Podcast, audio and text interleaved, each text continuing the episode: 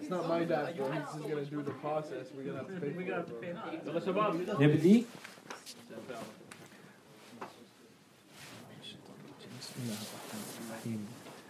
In the name of God, most merciful, ever merciful, and may God's peace and blessings be upon His holy Prophet Muhammad and the purified members of His household and progeny. Allahumma salli ala Muhammad wa ala Okay, so after a couple of weeks of break, inshallah, we will continue where we left off. And then after, we can talk about what happened in the break. Some of you are, yeah, okay. So, as a quick recap, for those of you who missed the last Jalsa, the last Jalsa, because a lot of people were away, were uh, busy, or could not make it, what we talked about, we gave a brief overview of the different Islamic disciplines and sciences. And we the, the topic was basically to explain that in Islamic sciences, we need research that has to be done in the same way that we see, for instance, in the academic fields. Sometimes I think some of us think that religion is this very static, uh, you know, building or very solid construct that never changes. It was revealed, and whatever was revealed 14 centuries ago remains intact, and everybody, the big scholars, know exactly what it is, exactly as it was revealed, and that's what we teach, and that's what we learn, and that's religion. So the point of the discussion that we had at the last lecture, the last time we saw each other, for those of you who were not here, just so that you know what you missed, is to make sure that everybody understands, first of all, what are the big Islamic sciences? What are the big Islamic fields? And once we understand what all those fields are and what we study in each one of them, when someone says, I'm studying religion, what do you mean by religion? Because there are all these fields. We talked perhaps about 10 or 12 of these fields. And the point was to show that there's new work that needs to be done in all of these fields. Just like when you go to university and you're about to do a master's or a PhD, your teacher, your supervisor, is going to tell you there are fields that have already been studied a lot. And it's probably going to be very difficult for someone to come and to show a new contribution in those fields. But there are fields that have really not been studied a lot. They need people to go in and do some good research. And so, of course, if you go in a, in a field where a lot of people have already done a lot of research, you already have a lot to work with, but it's going to be the difficulty is that you have to come up with something no one has come up with and to explain why this is new and why you're the genius who found it and all those before you who touched on the same topic were not able to reach the same conclusion. And if you study a field where not many people or no one has ever researched that field, the difficulty is you don't really have a lot to work with. So you have to be what they call a pioneer. You have to be someone who does fundamental research. You have to lay the foundation of a new discipline or new question and find a way to start discussing and researching that topic. Islamic sciences are in the same way exactly. There are fields that have been studied a lot, and for someone to come and say, I have a new interpretation, I have a new understanding, you have to explain why yours is new, and how come is it that you're the first to come up with this when so many before you, very competent, very big scholars, were not able to reach the same conclusions. So that's one. And we actually have fields where not a lot of work has been done. As the example I gave was, for instance, this notion of leadership that today is very popular in t- today's societies, whether from a professional perspective, self help, leadership capacities, when people tell you you have to be a leader or have a leadership character. Well, there has not been that much work done in Islamic scholarship about this topic because it didn't it wasn't really looked at from that angle. It wasn't looked at from that angle centuries ago. This is a new phenomenon. So someone has to understand it in this new world and then go back to Islamic sources and see how can I get something from my Islamic sources, from the Holy Quran, from the Ruwayat, from the lives of the Holy Prophet or prophets or the Imams, that I can then explain Islamically This is a non Islamic notion, and I want to see if Islam has anything to say about it or not. Anyways, so that was the last topic. Now let's go back to our subject. As you remember, what we did in the last few lessons is that we presented the strongest proofs for the existence of God. One of the proofs that we presented was called the proof for the necessary being. The second proof that we presented was to look at the design in the world and see where does that design come from and can it be simple coincidence and random chaos that generates this kind of design in the world the intentionality the purpose or do we need a designer okay so those were the two big proofs and at the end of it maybe we can go back and do a bit of review to make sure that those two proofs are well understood what we're ready to do now and this was a little bit of a survey that we did in the last lecture. We said, let's see, do you want to spend a little bit more time discussing proofs for the existence of Allah subhanahu wa ta'ala, or do you want to move on to the next topic? So the majority voted for moving on to the next topic. So now we're moving to the next topic, which is the attributes of Allah subhanahu wa ta'ala. And we're going to talk about the attributes of Allah for maybe two to three lectures, and then we keep moving into other topics. What do we mean by attribute? An attribute is a term, is a word you use to describe something. There are different ways of describing something. When I say Allah subhanahu wa ta'ala exists, it doesn't really tell me much about what kind of God is it. And at the end, we can talk about the importance of this question.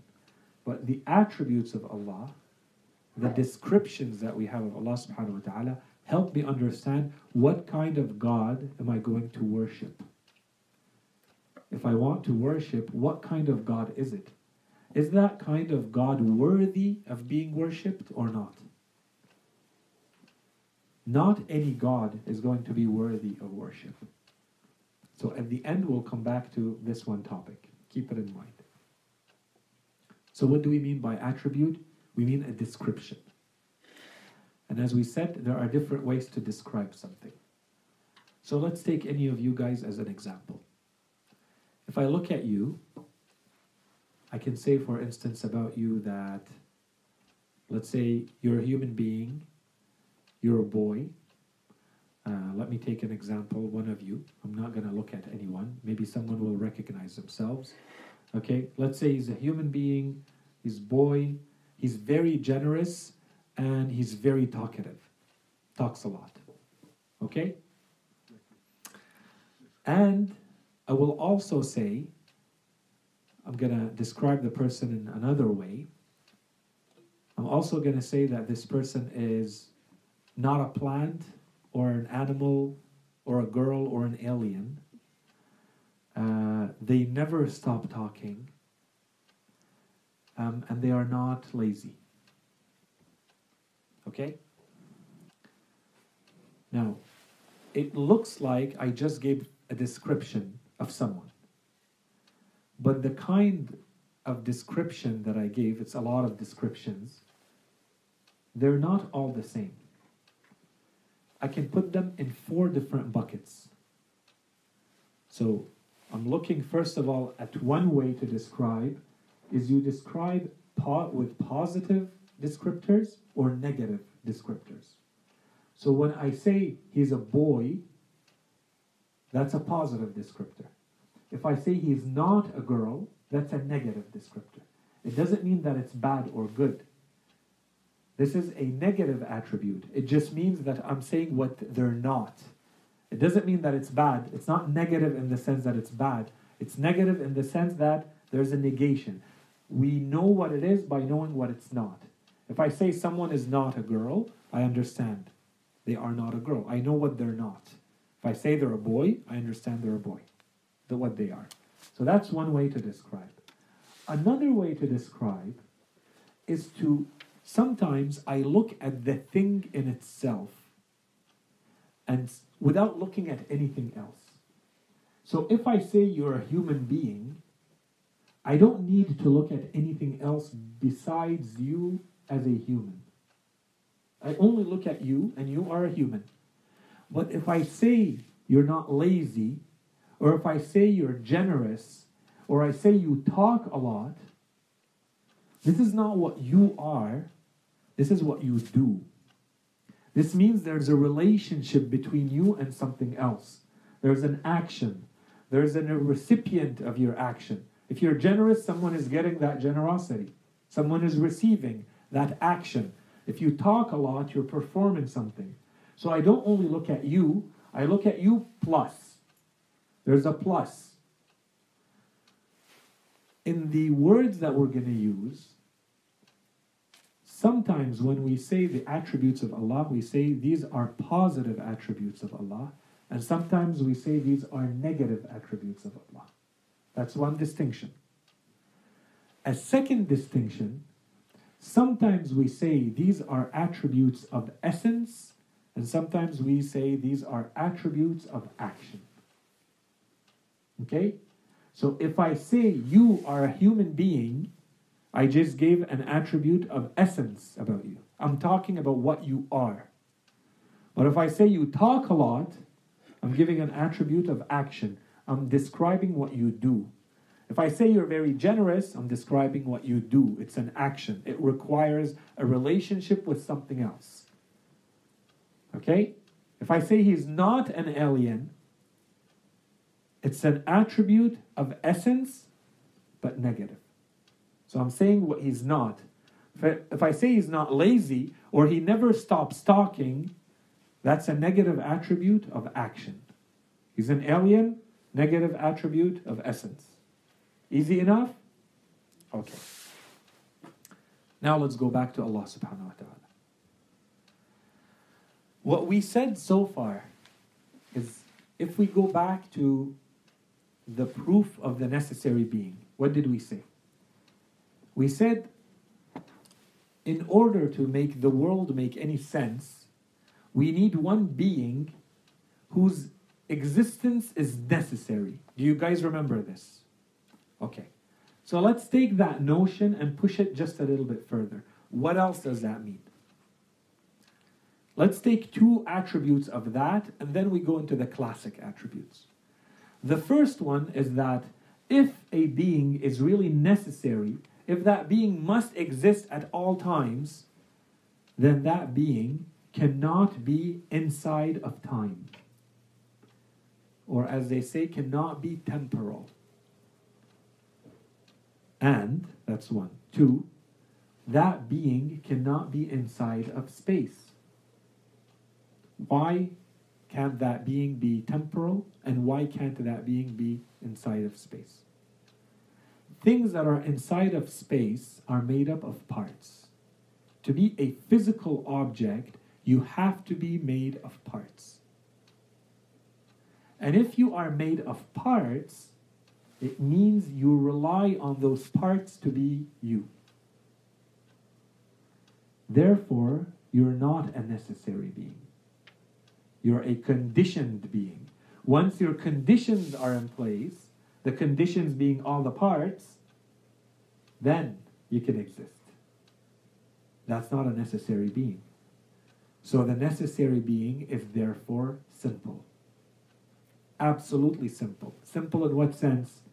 Simple means not made up of parts. In Arabic, they say basit. If something is basit in the philosophical meaning of the word, basit or simple, it means not made up of parts, of components. Okay? When I say Allah subhanahu wa ta'ala is simple or basit, now let's use the terminology we just learned. This is an attribute of essence that is positive. If I say Allah is not made up of parts, I'm saying the same thing, attribute of essence, but now it's negative. Clear? Okay. Now let's talk about time. If something is inside of time, if something is impacted by time, it means it changes. Anything that is inside of time is going to suffer to feel the effects of time. How do we know that there is time about something? There's change. If there was no change, time would mean absolutely nothing. If something changes, it means that it could have been and it could have not been because it's changing. It has to remain as is always for it to be a necessary being. If it can change, it could not exist. There could have been a time when it did not exist, and there can be a time and there will be a time when it did not exist because it changes. Therefore, to go back to the same argument, it's not a necessary being. So if something is inside of time, is temporal, it can't be necessary being. If something is inside of space or physical, it occupies volume and space, then it cannot be a necessary being. So the necessary being is absolutely simple. The necessary being is atemporal, that's the word, non temporal, not in time, so that's a negative. These are all attributes of essence. I'm not looking at anything else in the world. I'm not looking at any actions of Allah subhanahu wa ta'ala. I'm not there yet. I'm just looking at Allah as a necessary being. I can also already deduce those. I can al- already extract those attributes of Allah subhanahu wa ta'ala. So far, so good?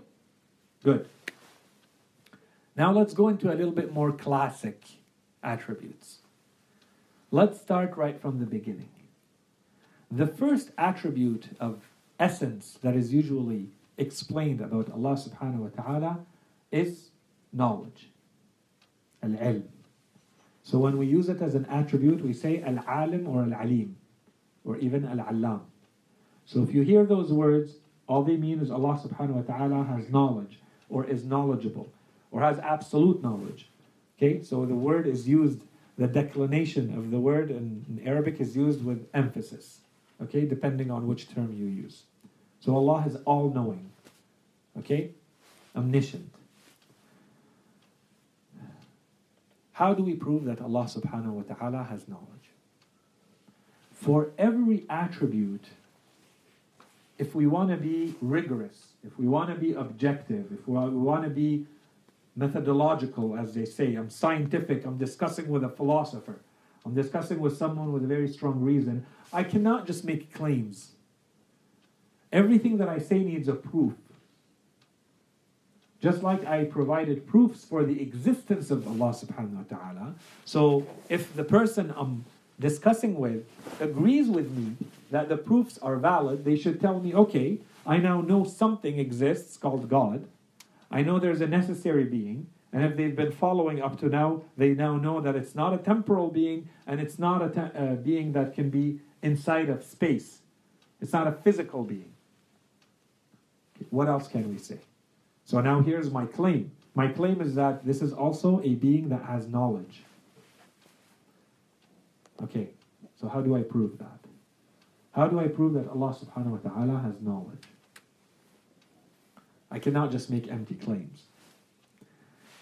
One of the things that you should always keep in mind, and there's a few of them, but I don't want to just lump them all together because we won't have enough examples. So as I give them to you, keep them in mind, and at the end, we're going to have a few principles that we can now generalize to all the other attributes.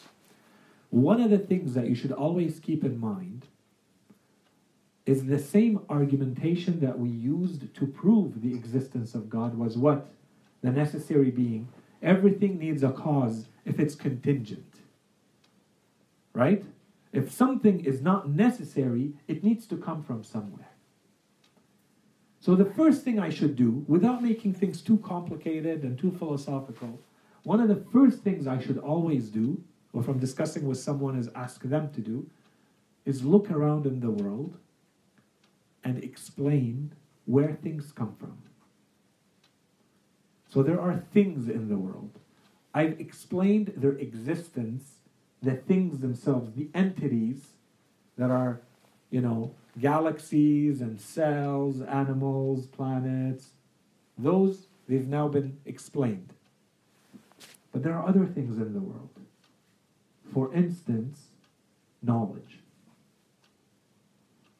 Every human being instinctively understands what knowledge is. It's kind of impossible to define and explain what knowledge is. You can find some definitions in the dictionary, but really you don't need them. As a human being, if you are aware of something, and of course you are, if you are a sane, fully functional human being, you have awareness of things. That awareness is knowledge. Knowledge is one of those very few, very fundamental notions that cannot be reduced to something simpler. Knowledge is one of them, existence is another. And that's why some philosophers write very, very thick books called Being. Okay, because these notions seem very simple and they're very complex too. And the more you understand them and you understand how they are manifested, the deeper your thinking is about the world. Anyways, so let's go back to knowledge. When we look at the world, we encounter something called knowledge. We have it, we all have knowledge, we are aware of things. If you encounter something in the world, you have to be explained where it comes from.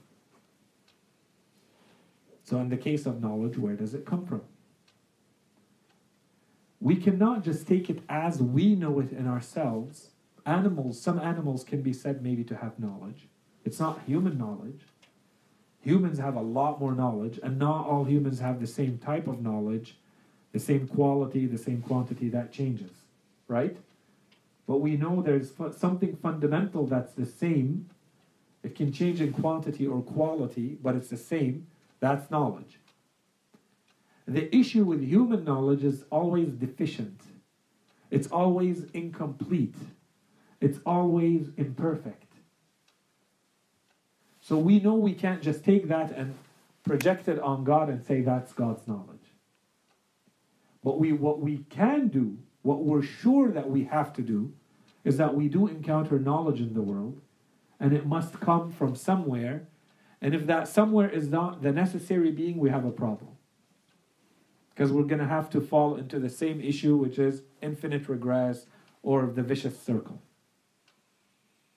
That's how you link knowledge back to Allah subhanahu wa ta'ala. There's a lot of other proofs. That's probably one of the easiest ones. The second proof, let's add another proof. We presented two proofs for the existence of God. The first one was the necessary being. And we just use that one to prove knowledge. Okay. The second proof was what? For the existence of God. The engineer. Design, design.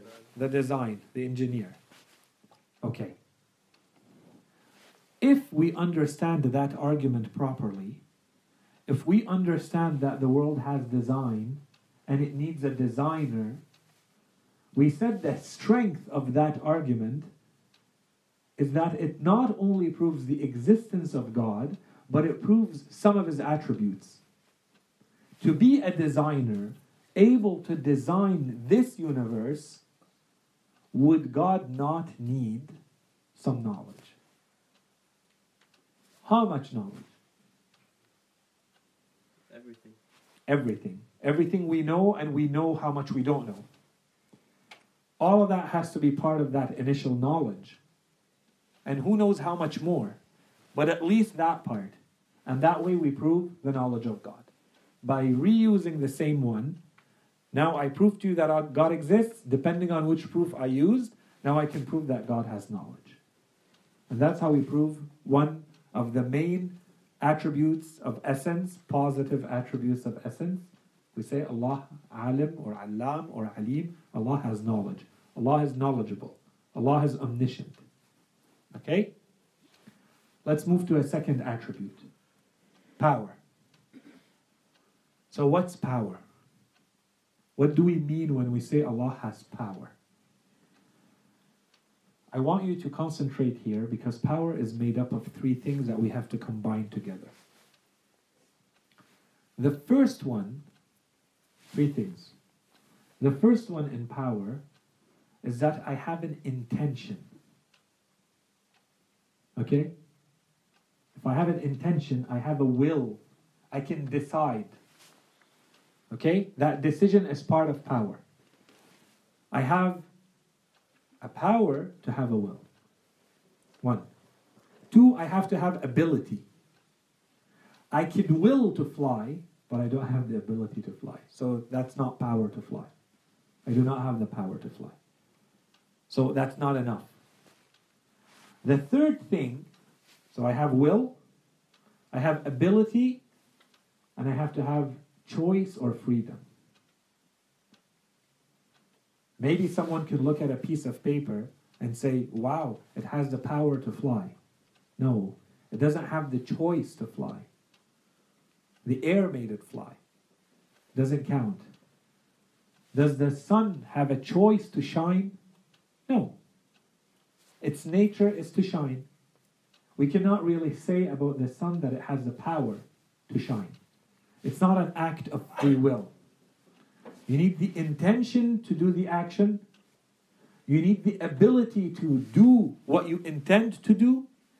And you need the freedom, the free choice to do it like you want when you want. Otherwise, it's not power. Yeah. Um, isn't the third uh, the third uh, thing of power and the first thing of power like the same thing? Because like saying something has to have a will means that uh, like I I means that something is doing something on its like choice basically freedom of choice. Isn't that the same thing as the third one? You can have freedom without the awareness or the premeditation or the planning, let's say. Oh, so like the the first one is basically uh, like uh, like wanting to have achieve a goal. Exactly. Yes. That's why I said will or intention or intentionality. Purpose. You can create your own purpose. And you have the freedom to exercise your ability. Okay? We're just breaking down. We can break it down more, but we're just breaking down the notion of power. So that if someone says Allah subhanahu wa ta'ala has power or doesn't have power, we know what we're talking about. Okay. So does God have power? Okay, we need to prove it. So again, first way to do it, we can look at the world. Are there things with power or not? Same argumentation. One. Two, we can use the same argumentation from the proof from design. We said Allah subhanahu wa ta'ala, if He is the designer of the world, if He is the one who put the design of the world in place, in addition to having the knowledge to put it in place, He must have the power to put it in place. Right? Therefore, that's the second attribute of essence. Positive attribute of essence. Yeah.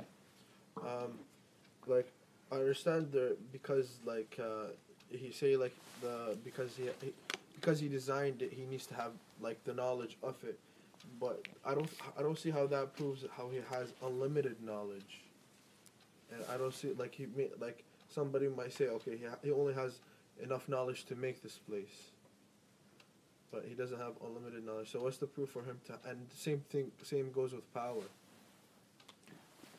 So what's the proof for the unlimitedness? The unlimited proof has to have a lot more complex argumentation, and that's why I'm avoiding it. Mm-hmm. I'm proving enough so that you can argue for yourself and for someone else that Allah subhanahu wa ta'ala has knowledge, has power.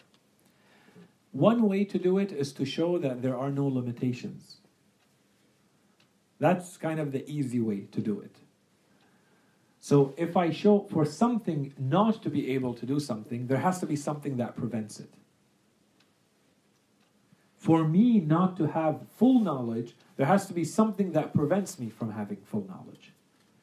It could be my intellectual capacity, it could be I don't have access to the things to be known, it could be that you know my brain is limited, I wasn't raised properly, blah blah blah. Right? There's a something that prevents me. There's an obstacle. Same thing with power.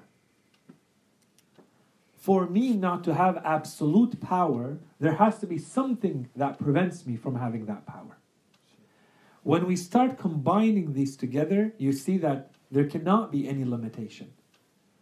There's other proofs, but those are usually explained very, very detailed in philosophy books that I'm trying to avoid. Okay? That's why I didn't use those words yet. I didn't say the unlimited. The all knowing, all powerful. All I said until now is Allah subhanahu wa ta'ala has knowledge, has power. And I need enough to explain the world. And that's what I have until now. Right? I want to add one more proof for the power of Allah subhanahu wa ta'ala. This one you guys will remember over there because we talked about it a lot. This one is an instinctive proof that is sometimes mentioned for the power of Allah subhanahu wa ta'ala. And the instinctive proof is human beings when they're stuck and in a situation of deep difficulty, instinctively they go back to something in which they have hope that can get them out of any situation, no matter how impossible that seems. And this means you instinctively believe in something with that kind of power to be able to pull you out of any situation. That's the instinctive proof for the power of Allah subhanahu wa ta'ala. And of course, the instinctive proof can also be used for the knowledge of Allah subhanahu wa ta'ala, but we didn't use it. Okay, so far so good. Two quick objections about knowledge, about power. The first one, and we've talked a little bit about this, but let's mention it again. Let's flip the argument and talk about what you just said. So, is God's power truly infinite, or are there things to which it does not apply? So, here we have to distinguish between two types of things. A thing needs to be logical for it to be a thing. Otherwise, we cannot use power on something that is impossible. And I think we used the example here in at least one of the lectures. Let's use it again. When someone came to one of the Imams and asked him, Is Allah subhanahu wa ta'ala able to take the entire universe and put it inside an egg without shrinking the universe or expanding the egg? And the Imam replied, saying, It's not that God cannot do it. It's not that Allah subhanahu wa ta'ala doesn't have the power to do this. What you are asking cannot be. You're asking something that doesn't have sense.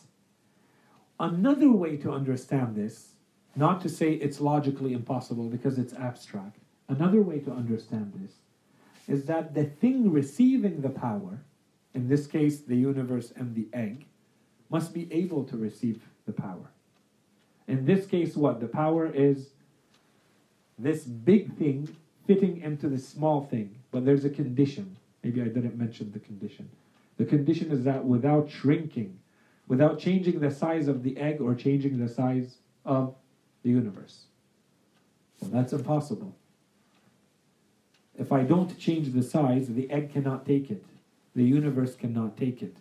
What you're asking for is an impossible, logically impossible. It's a logical impossibility. Those things, yeah, you cannot apply the power of God to them. The thing that is receiving the power cannot be. If you say, can Allah subhanahu wa ta'ala create another God like him? It's impossible. The definition does not work. If he's created, he cannot be a God like him. That's it. It doesn't work. So the definition does not work. Those things, power does not apply to them. Okay? That's one. Two, because this was a very big problem before, and we'll maybe talk about it again in a couple of lectures. Can Allah subhanahu wa ta'ala take all the people who are believers um, in the afterlife and throw them in hell?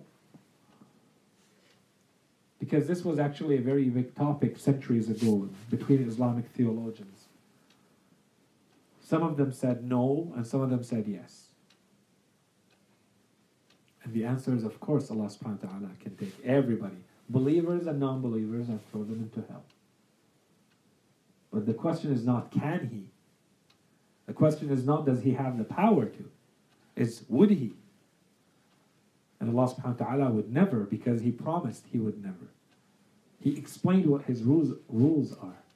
He explained the principles with which he imposed them on himself and on us, and he said, I will respect those principles. If you do this, I do that. If you do this, I do that.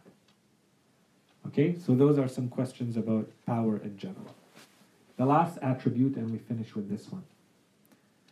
The last attribute is the attribute of life. So, does this God, the necessary being, does this God who is the designer of the universe, who has knowledge and who has power, does he have life? Can we say about God that he has life? Just like we said about God that he has knowledge and he has power. Okay, so what's life? When we look at plants or some very, very simple creatures, we can say about them that they have life. Okay? They might have some growth and development. They may have some sort of sensory or sensitivity, sensory sensitivity. Okay, that's very simple creatures.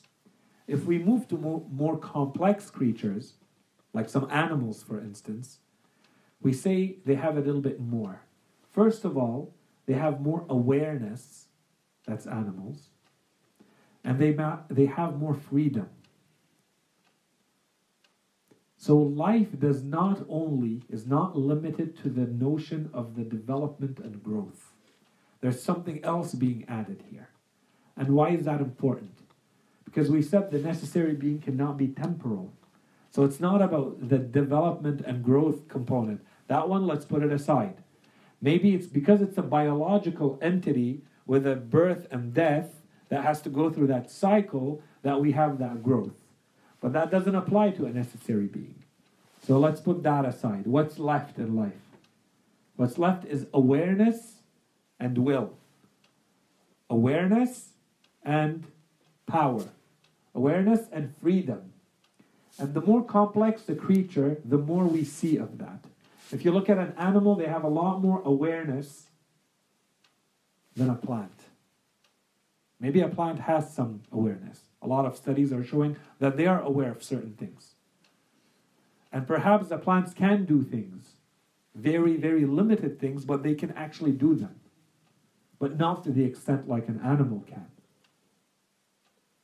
And if you look at a human being, the amount, the level, the, the quality and quantity of the awareness rises exponentially. It's huge compared to an animal. An animal is never going to appreciate art or understand charity work. That's because of the level of awareness between a human being and an animal. And the same thing about the freedom. Yes, animals do have a, some freedom, but their biological instincts are so strong that they basically dictate pretty much almost all of their behavior. If you look at a human being, while some human beings live like animals, and maybe they follow their, these biological instincts instinctively and automatically, a human being has the capacity to basically override and to have a lot more free choice, a lot more freedom about even those hardwired biological instincts. So, what we have is life being what? Being two things being a high or higher level of awareness and a higher level of freedom to act. Okay, until now, what did we say? What we proved are two things for Allah subhanahu wa ta'ala. We proved that Allah has knowledge and we proved that Allah has power. What's awareness? Awareness is knowledge. And what's power?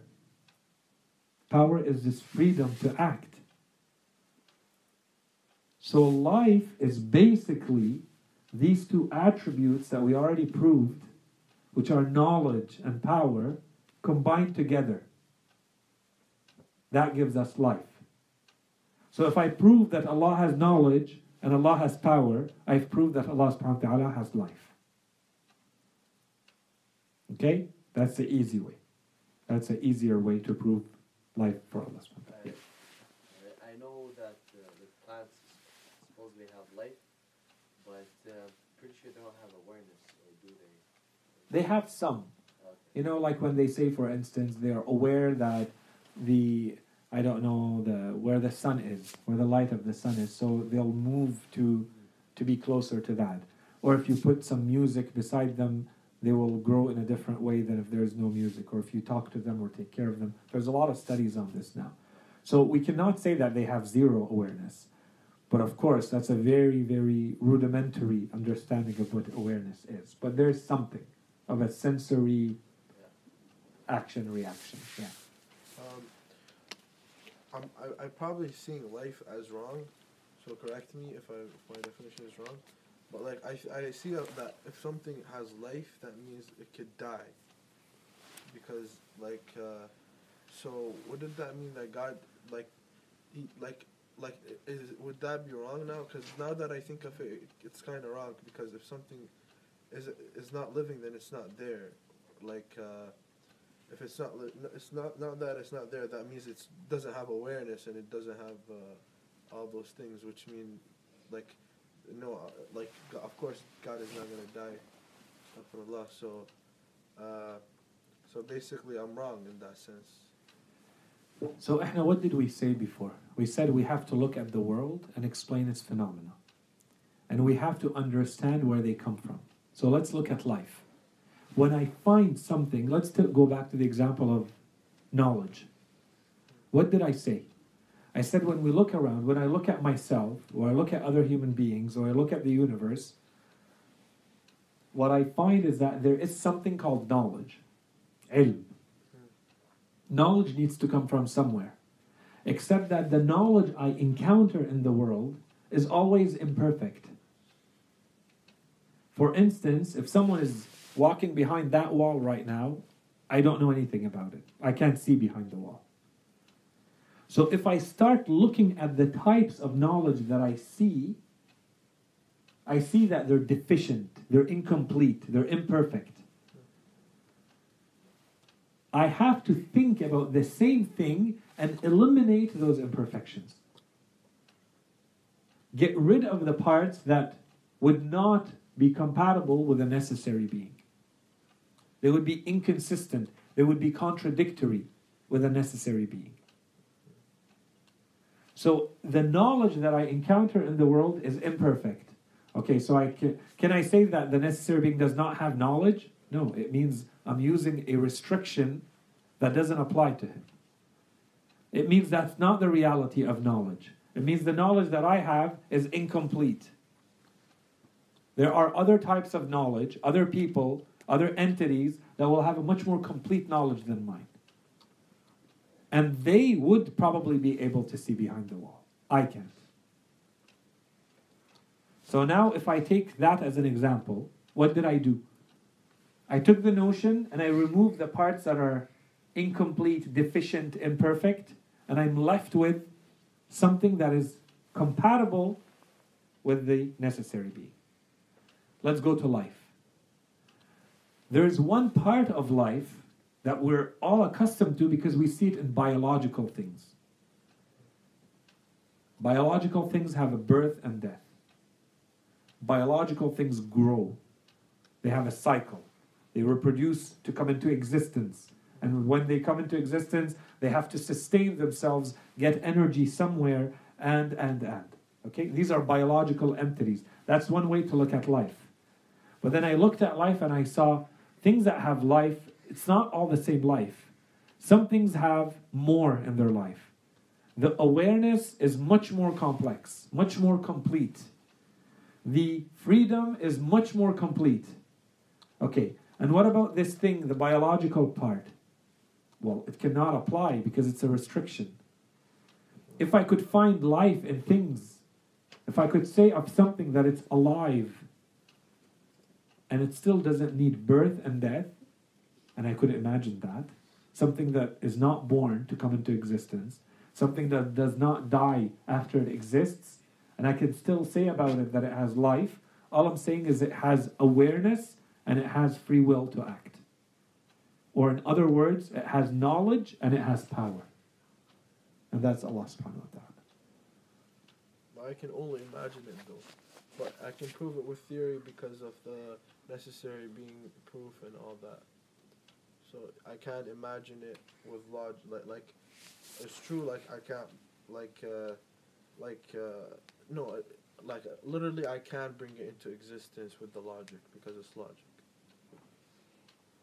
But you're being restricted by biology. Yes. You're limiting life to biology. That's like I see what you mean. It's like it's like uh, I'm using science but in the wrong way. You're limiting yourself to something. And this, if you understand it properly, this what I'm explaining, and you know how to apply it, it's going to open a lot of issues for you. It's going to resolve a lot of issues for you in religion. If you understand the notions by removing all the imperfections from them, what you're left with is something different, and it makes you see the world differently because you start thinking in terms of notions, of the concept, of the idea in a pure form. If I say the word qalam, and I only think about the wood pencil, and one day I encounter a mechanical pencil, say, does it apply? Yeah, it's because I'm too restricted in what a pencil is. But if I think in terms of ideas and I forget the substance, the way it works, and in my mind, a qalam is something with which it's a tool, it's an instrument that I can write with, then I'm not surprised and I, I can easily apply the notion of the qalam to something that writes. For instance, a mechanical pencil or something else. For instance, for Arabic, it's qalam is not necessarily a pencil. It could be a pen, could be a feather, could be a piece of wood. It doesn't matter what it is. In fact, if you go to the Quran and it says Noon wal qalam, you go to our reports, our riwayat, and they say the qalam is a malak.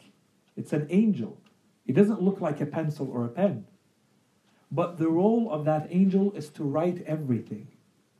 Everything that has ever happened and everything that will ever happen. But because of the role of that angel, which is what? It's like he's transcribing in our world.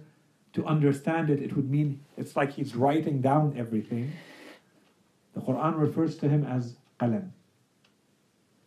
Okay, that's if you learn how to think in terms of the idea.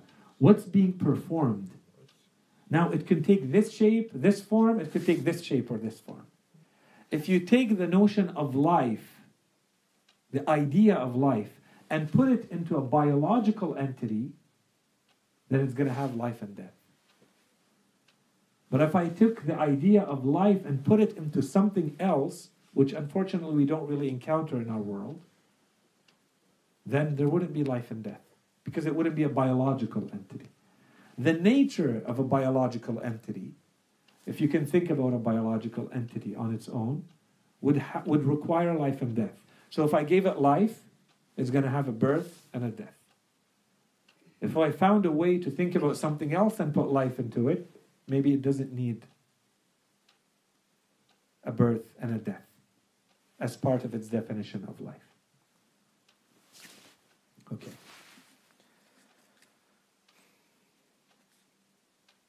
Okay, maybe finish with this one.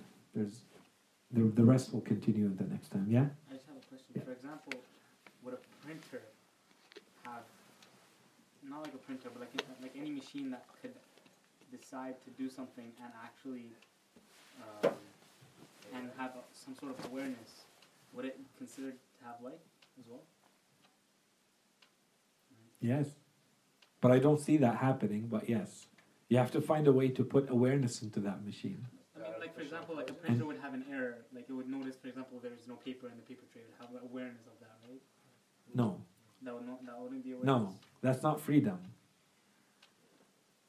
That's an action reaction, electrical impulse. There's something there is not. It's a sensor. No, that's why we talked about freedom. That's why I said there's a piece of paper that's blown by the wind. Mm-hmm. I can't say it has power to fly. I can't say of the sun that it has power to shine. That's not really power. Artificial intelligence. It's not. Yeah, if you go there, yeah, that's why I'm like, if you found a way to put those two, so the machine has freedom to act, not based on the two, the algorithm of two outputs you gave it, you know, zero and one. Okay, if the machine actually has freedom to act, like some of the movies, you will have a yes. Okay, that would that count as life. It's one form of life, no issue with that. And the issue right now is in science, they're trying to restrict it to the biological sense and say that's only, the only definition of life is this biological one. Because they're, term, they're not thinking in the idea of what it means. Yeah. Okay. One last thing, and we'll stop here for today. When we look, and it should help you for all the attributes. So today we took three attributes, and I intentionally did, did it in this order, and I ended with life. Okay, these are three very important attributes. Why are they so important? Because if you knew how, and we'll we can talk a little bit more about that in the next lectures, you can derive the other attributes from them. Or, to do it the other way around, you can bring them back up into them. You can collapse them into them. So if suddenly we start talking about Allah Sami' all hearing, Allah al Basir, all seeing, well, these are forms of knowledge. So if I understood Allah subhanahu wa ta'ala as being knowledgeable, it'll be very easy for me to go into Sami' and Basir. And when we say Allah subhanahu wa ta'ala has a hundred names, a hundred attributes, or even more, and we've talked a little bit about those, well, all of them are collapsible into each other. And so when you see in our reports and our riwayat that some of the names of Allah subhanahu wa ta'ala are greater than others, what do we mean? Why are they greater? Why do they tell you in this dua use this attribute of Allah, not that one? Because these are the attributes into which all the others collapse. So if you understand that Allah subhanahu wa ta'ala has knowledge, you've already included a number of other attributes. If you understand Allah's power, you've already included a lot of Allah's attributes. Those other attributes only talk about themselves. You don't collapse other things into them. The ones that you collapse everything into are the three that we talked about today. More than that.